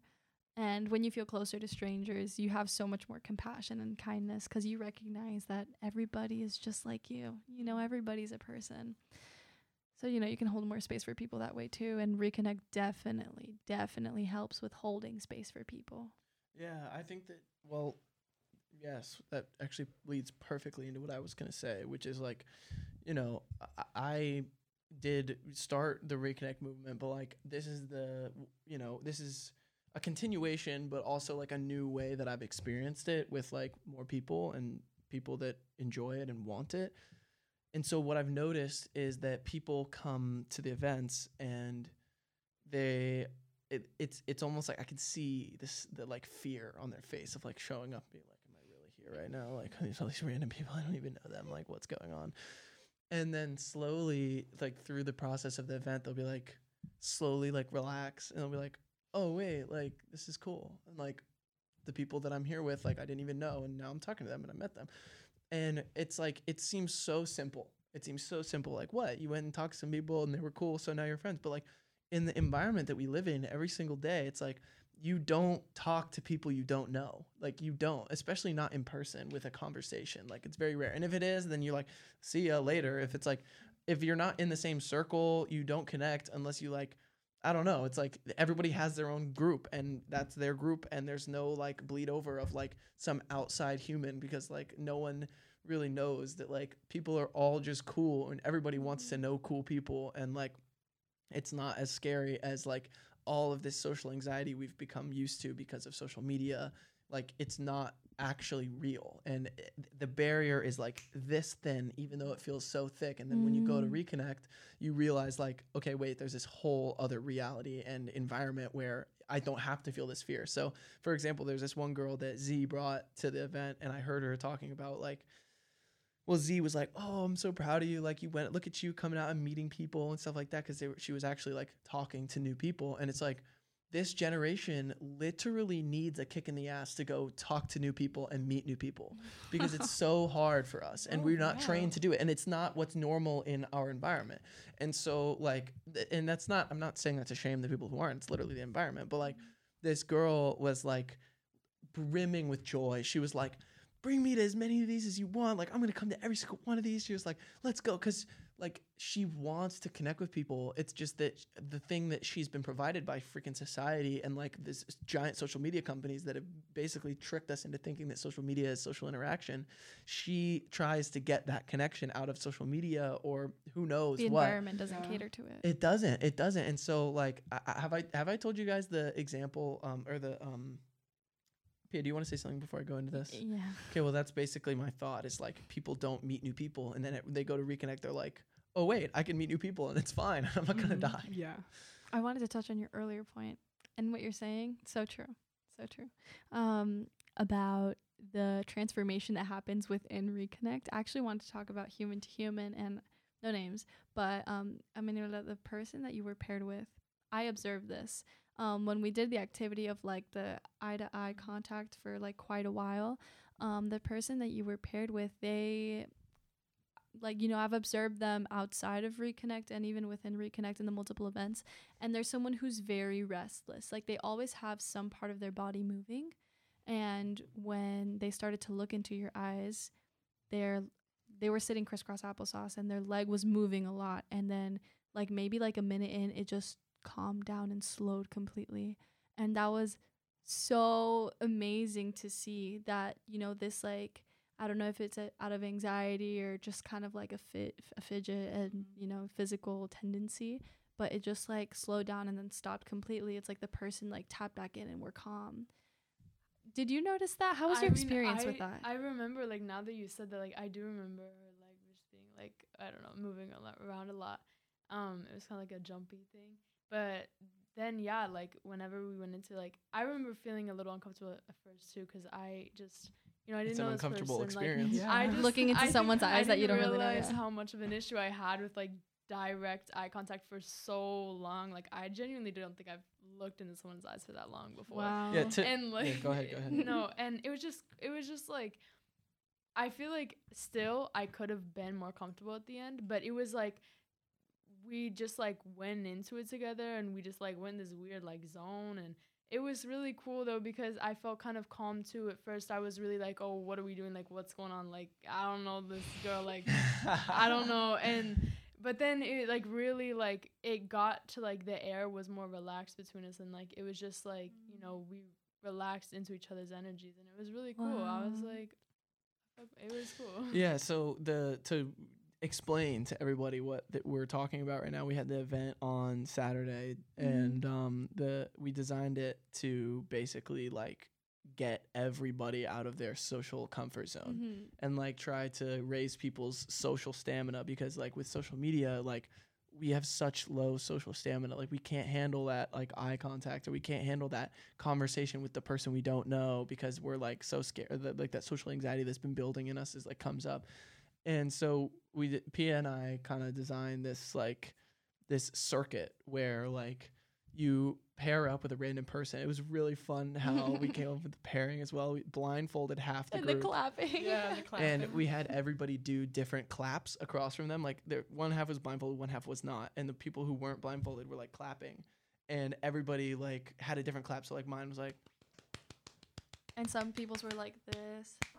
right, and, And, then and then every person had to go like whoever was attracted to the clap. drawn to so the then we did yeah. like uh, w- p- one by one each blindfolded person. We had everybody start like start clapping. Everybody was doing their clap, and we just had the blindfolded person just like walk towards the clap that they were most drawn to, and then that was their partner. You guys guys were It was kind Yeah. of terrifying, by the way. I, Really? I just had to, but you led me, so I was like, okay. Oh, yeah, I'm yeah, so sorry, Yeah. guys. It we was- should should have really probably had no explained. idea where it was going, but Should was like- should have probably explained it's before. Kat okay. was like, "Hey, um, a a lot of people are feeling kind of scared right now. Can you tell us what's going Oh, on?" we just blindfolded for no reason without just I, telling for, them I, why. forgot, I forgot to say why, I was like, "Dude." Yeah, oops. well, anyways, so that was why, and um, And the, then so they it got was, randomly paired. yeah, it was perfect. Everyone got with someone they didn't know. It was kind of Yeah. crazy actually, but Mhm. um, so then once they have their partner, they get unblindfolded and they sit across from each other, and we started it off with the um eye contact. I think we had you guys look at each other for like two and a half I want- minutes Yeah, it straight. was, it was a minute. I wanted Yeah. to It say felt something like about an the eye hour. contact. So the reason why I was so adamant on the eye contact not wasn't only just because of like what I noticed about the eye contact with people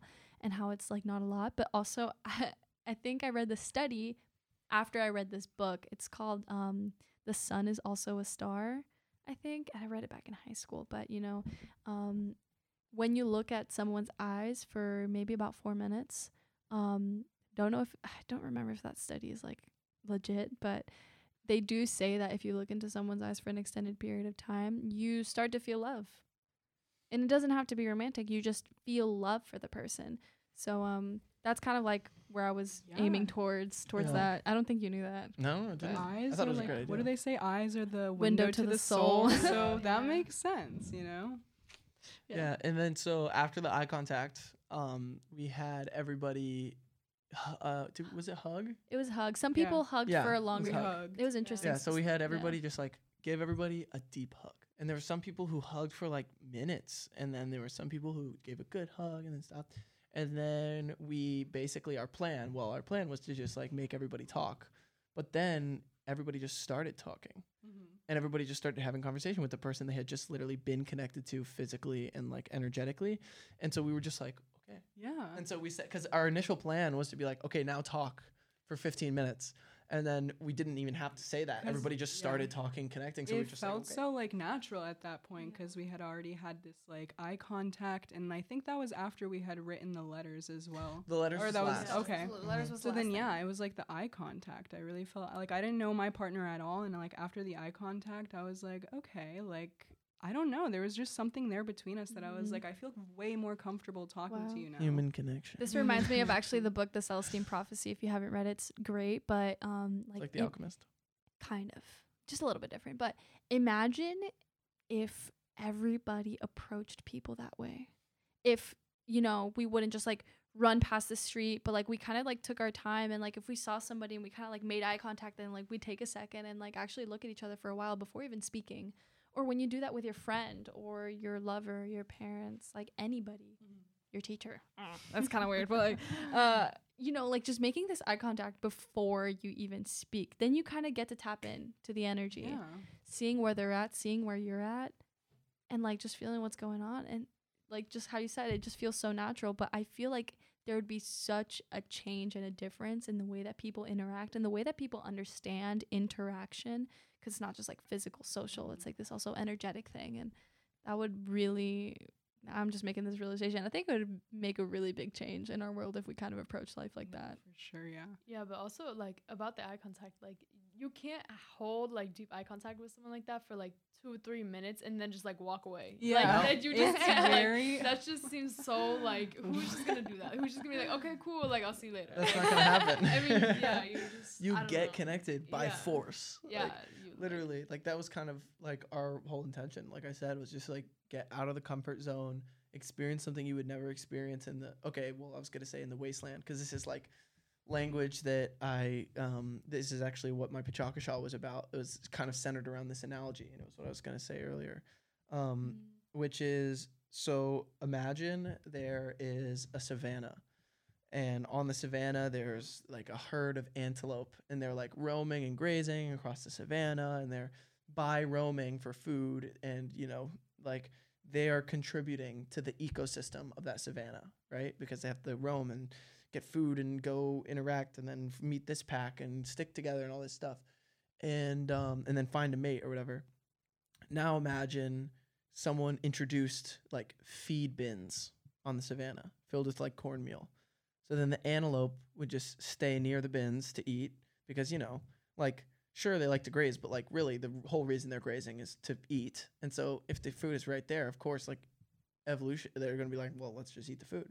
So the antelope stay near the bins, and then slowly like the ecosystem would die, and then it would collapse into like an unrecognizable, completely different wasteland of an ecosystem. There would be no ecosystem left because nothing is contributing to the ecosystem. So that's basically how I describe what has happened and what we are experiencing in our generation versus what our parents experienced in their generation. Because our parents grew up in the, you know, 70s, 80s, 90s, um, where there were no phones and everybody was forced to talk and connect. It was like, well, ev- everything was reconnect. Everything was this energy was just constantly present because there was nothing else.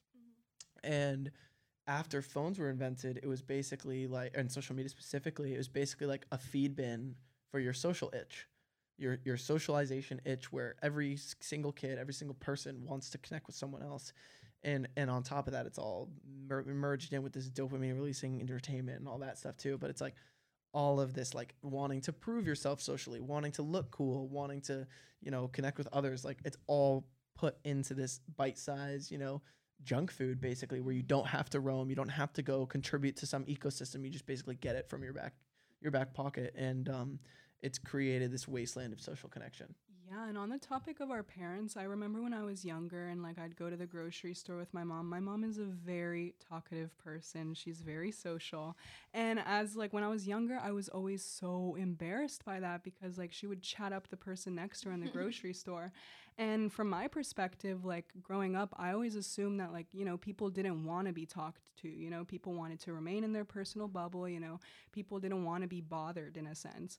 And just watching her always do that as like we were growing up um it just kind of showed me because like afterwards the people would be like very friendly and like they were almost glad that like she was talking to them. So that just kind of showed me that like it might not seem like people don't want to have that connection with you but nine times out of ten they do and it Yep. just needs that un- like initial push so you know true yeah actually go ahead. I just want to say your brains are beautiful. I'm gonna dip. Thank you so much for having me. You guys are awesome. I love the discussion in the brains. thank you pia Yes, thank you're you welcome. okay i'm gonna switch seats with you as well Didn't mean to stop on your point.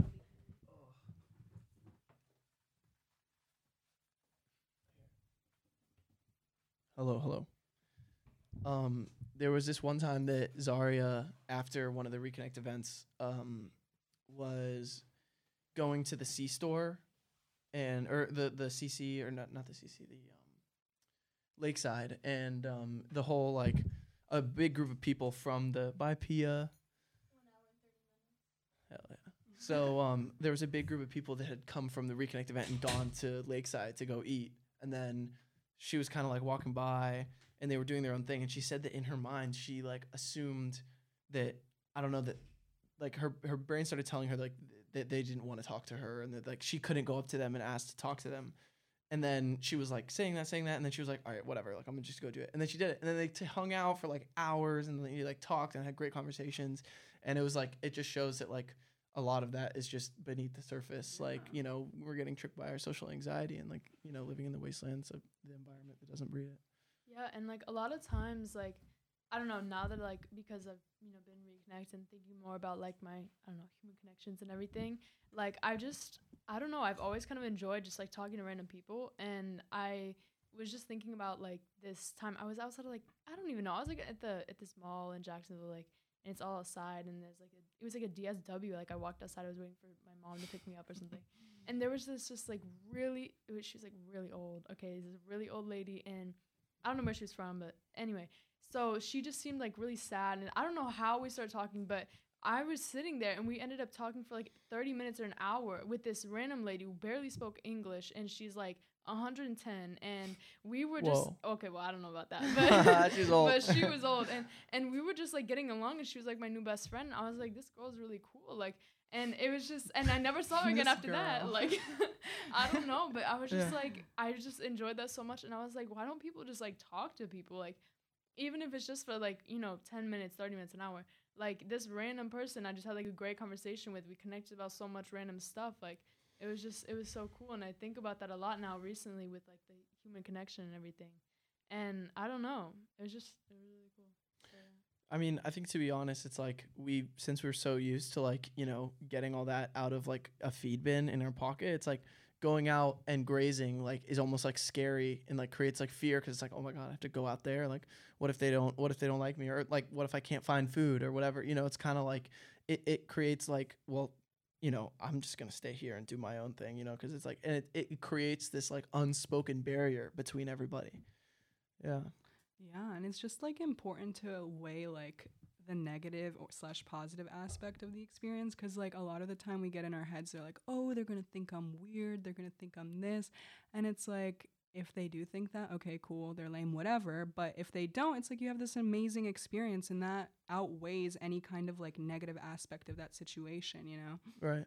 It just takes like, you know, traits and things and skills that are kind of like outdated and uncommon now, which is like, you know, confidence, conversational, being a conversationalist, like being able to talk to people, being able to, you know, be able to push past that barrier. And even if someone is judging you initially, be like, dude, come on, like, what's up? Like, Yeah. let's talk. Let's have a good time. Let's do something weird. Let's hang out, you know? And like, I think that i the default now is like, who is this? Well, who is this guy? Yeah, and I think confidence is a really like big thing that plays into that and I think that our confidence is being affected by social media because of like we're shown like this is what you need to look like and this is what you need to be doing and this is how you need to behave. And so if you're not anything close to that, of course your confidence is going to be depleted. And so that really affects how you carry yourself in your everyday life and how you interact with people. So- Mm-hmm.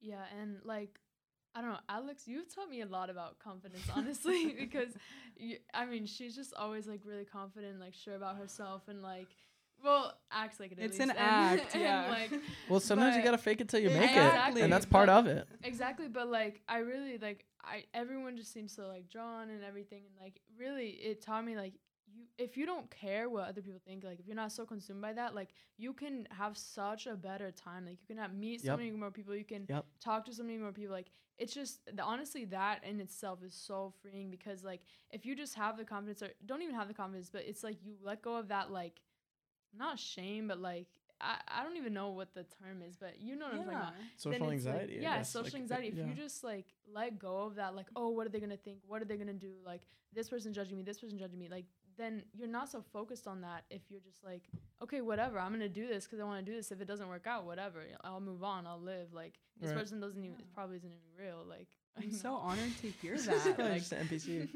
That's very validating. And I think that we're like, because we are ourselves, you know, no one sees us as closely as we see ourselves. So I think that also plays into a big pi- part of like insecurity and like lack of confidence.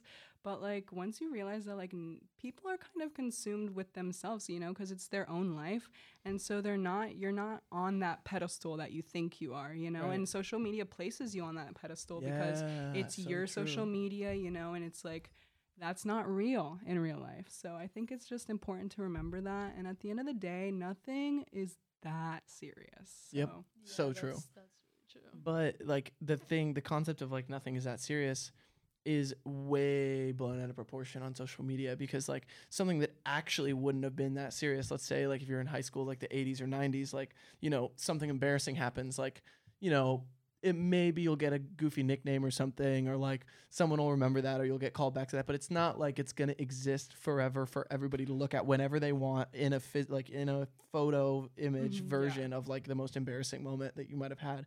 Like it really does make it a big deal because like it's like literally every teenager's worst nightmare, like having some kind of thing, or like you know, some like thing happening where let's say you make a mistake and you say something that's like not socially acceptable or something and now you're like canceled by everybody because everybody's seen you and they just written you off because of something they saw on social media. Yeah, I mean honestly, and like the fear of like everyone has these like phones like on them. They, they could take a picture, they could mm, live stream, they could do whatever with you. I don't know. And so it's like I feel like that too, like just that fear of like the possibility of someone making you know it go public or whatever. Like I feel like that's also like a fear, but I feel like it's more so just like this deep insecurity that we all feel because of like the social standards and the social like the beauty standards and everything that are just perpetuated from this Mhm. like I don't know, just from social media and everything. yeah, it almost feels like we're under like surveillance all the time. Cause like sometimes I'll even just like be in my car, like trying to chill. And like I'll get too into the music, and I've like seen videos on TikTok of like people recording people from like other cars, and they're like doing weird stuff in their car. I've just like seen videos of like people recording people doing weird stuff in public, and like sometimes I get that fear. I'm like, I don't want to be the next like viral thing on TikTok. So it's like so that sad. like that is like ingrained in my brain of like trying to behave in a way that's like proper and like socially acceptable all the time even when i'm alone you know Damn. That's so sad too because like then now this environment of constantly being filmed, constantly being not just filmed posted for possibly millions of people, it's like that is actually completely hurting and like turning off your own social expression or your own personal expression. And like the expression of oh shoot. sorry. I just pulled your podcast wire, but um, like because of this fear of whether it's like you might not want to go on an adventure to Mead Gardens or something because like what if there's a security camera or something like that, or you might not want to go uh, do this like you know adventurous thing because of of that, or maybe you like you know let's say you're in middle school and you want to go ding dong ditch some people or something because you're camera, feeling yeah. mischievous, but everybody has a ring camera, so you can't even do that. It's like everybody is basically because of this looming fear of being filmed and being posted and having everyone have a phone and picture. There's so much less freedom for everybody, and so much less like abilities to just like do whatever. yeah Yeah, No, yeah, I go on Nextdoor sometimes when I'm bored because it's just a good, like, it's just my source of like I don't know entertainment. Like the stuff that's on there is just batshit crazy. But like, I'll see people uploading like ring cameras, and the guy will just be like walking, and they're like, "There's a suspicious person in the neighborhood. Like, I've alerted the authorities." And it's like a guy walking. I'm like, No please way. get like a hobby or something. Like, why are you watching your ring camera? It's just like insane. I just I don't understand it. not gonna lie, I kind of um contributed to that issue. I would say in high school, me and my bro, me and my friend, uh, I won't say names, but there was this. Uh, you know, what are the odds? Um, Oh, yeah. We were like walking home to my apartment, and um, like there was a a house right across the street from like the entrance to my apartment building, and we like clearly saw a ring, and we were walking up, like we were about to go into my apartment complex, and he was like, "Dude, what are the odds that you like go up to the ring doorbell and like pull down your pants and like put your asshole on the ring doorbell?" oh my god. and uh, and so the way that we play What what, are the, the odds? odds? Well, it was one in ten, and but the way that we play what are the odds is like if you if I say five and you say five, so like like one two three, we both say five, like I don't do it because it added up to the odds. So like five and five makes ten. The person who asked has to do it. So it adds a risk for the person asking the person like the what are the odds. So like it could go either way. So like I think I said three, he said seven, and so he had to do it. Oh, yeah. And so he um he, he was like, dude, it's what are the odds? I have to do it. And so he literally it's like a went up. suction cup on the so fun. it was literally so funny. And it- dude, so he went and he did it. It was hilarious. We ran away, whatever. And then literally our friend, we had this big group chat with all of our friends. And our friend was in the like living room with her mom the next day. And her mom was on Nextdoor because she lives in the same neighborhood. and they had posted it to Nextdoor. And we have the video. It's gold. Literally him like Oh like God. backing up backwards, like up to the ring doorbell, putting it on. They're just like absolutely bolting out, just like naked. It's so funny. And um and so, but it's kind of like I mean that was a good example of like you know we don't even care if there's a ring doorbell, but still you have to cover his face and stuff. And then we we ended up having it be like a total joke in our friend group, and uh, like we called him like the bare ass bandit. and then um and then we like went back like a year later and I took a Sharpie and wrote bare ass bandit on his ass. And then he did it again and we were hoping they You're would repeat offender. Yeah, dude, literally. We were hoping that they would put the one with the bare ass bandit written on his butt on the On like next on door. Nextdoor. They didn't do it. But um yeah, so um that's kind of like just doing it because you like you know you're not supposed to. It's kind of like almost like the extra because Yeah, it's like because you know they're gonna be like on Nextdoor and stuff, so it's like that's why you do. yeah, we do it f- so they know If- that they're yeah, gonna see it. like if they were to just watch the video and be like, "Oh, sick," and then like not do anything with it, it wouldn't have been as like gratifying as Yeah. seeing the bare ass bandit on Nextdoor. Yeah, it's like the difference between like like graffitiing something, like or or like just painting on your on canvas in your house. It's like graffitiing something is like it's illegal, and you're like it's like this whole thing. It's like someone's gonna look at it, or someone might like not like it, or Yeah, something, and so like it like creates this added intrigue. But um, yeah, man, it kind of sucks. I used to be really bummed about how like we're all constantly monitored and we can't just like do our own thing. Like specifically at like a party, eh, I don't know if you guys ex- parties in high school could get pretty weird because like no one would be doing anything. Everyone's like separated separated in different corners of the house on their phones or whatever. Maybe maybe not, but like and then the second like someone pulls out Snapchat to take a video, It's everybody's like, "Let's go!" yeah. Like, "Oh, this is so lit! Like we're having so And much fun!" crickets. and like, it literally and then it goes back to the weirdo like you know Yeah. dynamic and uh, i just thought it was kind of sad that like the second you try to express yourself the second you try to dance like you were in your car like someone films you because they want it to look cool in their story on their their like you know for that they went to a party but then it's like dude i can't just like have fun at this party Yeah. because i'm gonna get filmed and posted and i don't want that i just want to dance and like Mhm. be in the moment but it's like it's completely inhibited Yeah, I feel like people I don't know, they let just let it like hold them back so much. But honestly, like you like I don't know. I don't think it's like I don't even know what I'm trying to say. Go- go ahead, Just, I'll- like- Good like- point. Don't- thank you, thank you, thank you. don't be afraid to like oppose what I'm saying either or oppo- or present an alternate Oh, no, alternate no, no, I opinion. wasn't trying to. I literally just forgot what I was Oh, saying. okay. Because like, anyway. Yeah. well, I mean, I just would. Did you have Something? I didn't know. I'm chilling. Well, I was just gonna say like, you know, there is. It's a multifaceted conversation. There's pros and cons of social media, and um, you know, just Yeah. because of you know I'm the reconnect guy doesn't necessarily mean like you can't say that there's good things about social media or there's No, another yeah, side to and I think there definitely are some incredible things with social media. Like not like it is a hindrance to like in real life communication, but there is so much positive communication that goes on the internet.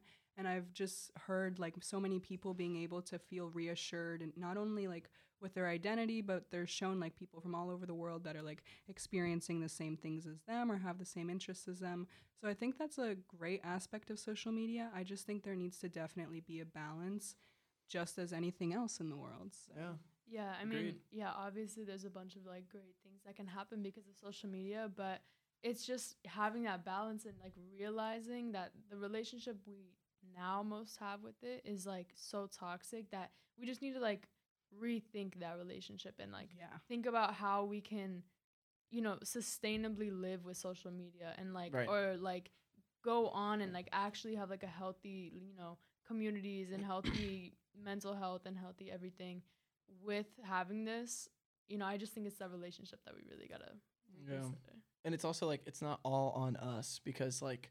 It's it's not just a tool sitting in your pocket waiting for you to use it. It is that supercomputer trying to get you to have a toxic relationship with it. So it's like there needs to be reform in a lot of different places, but the awareness is definitely key.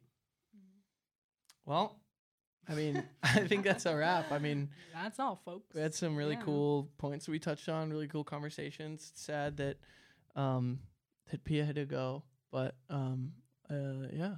Yeah, thank you for having us on. Yes, Yeah, of course. convo. Yeah, thanks thanks for bringing like your authentic beliefs and like opinions and conversation and your authentic selves to this cuz that's kind of what you need to do it. Always, yeah. Hell yeah. Yeah. All right. Cut. Cut.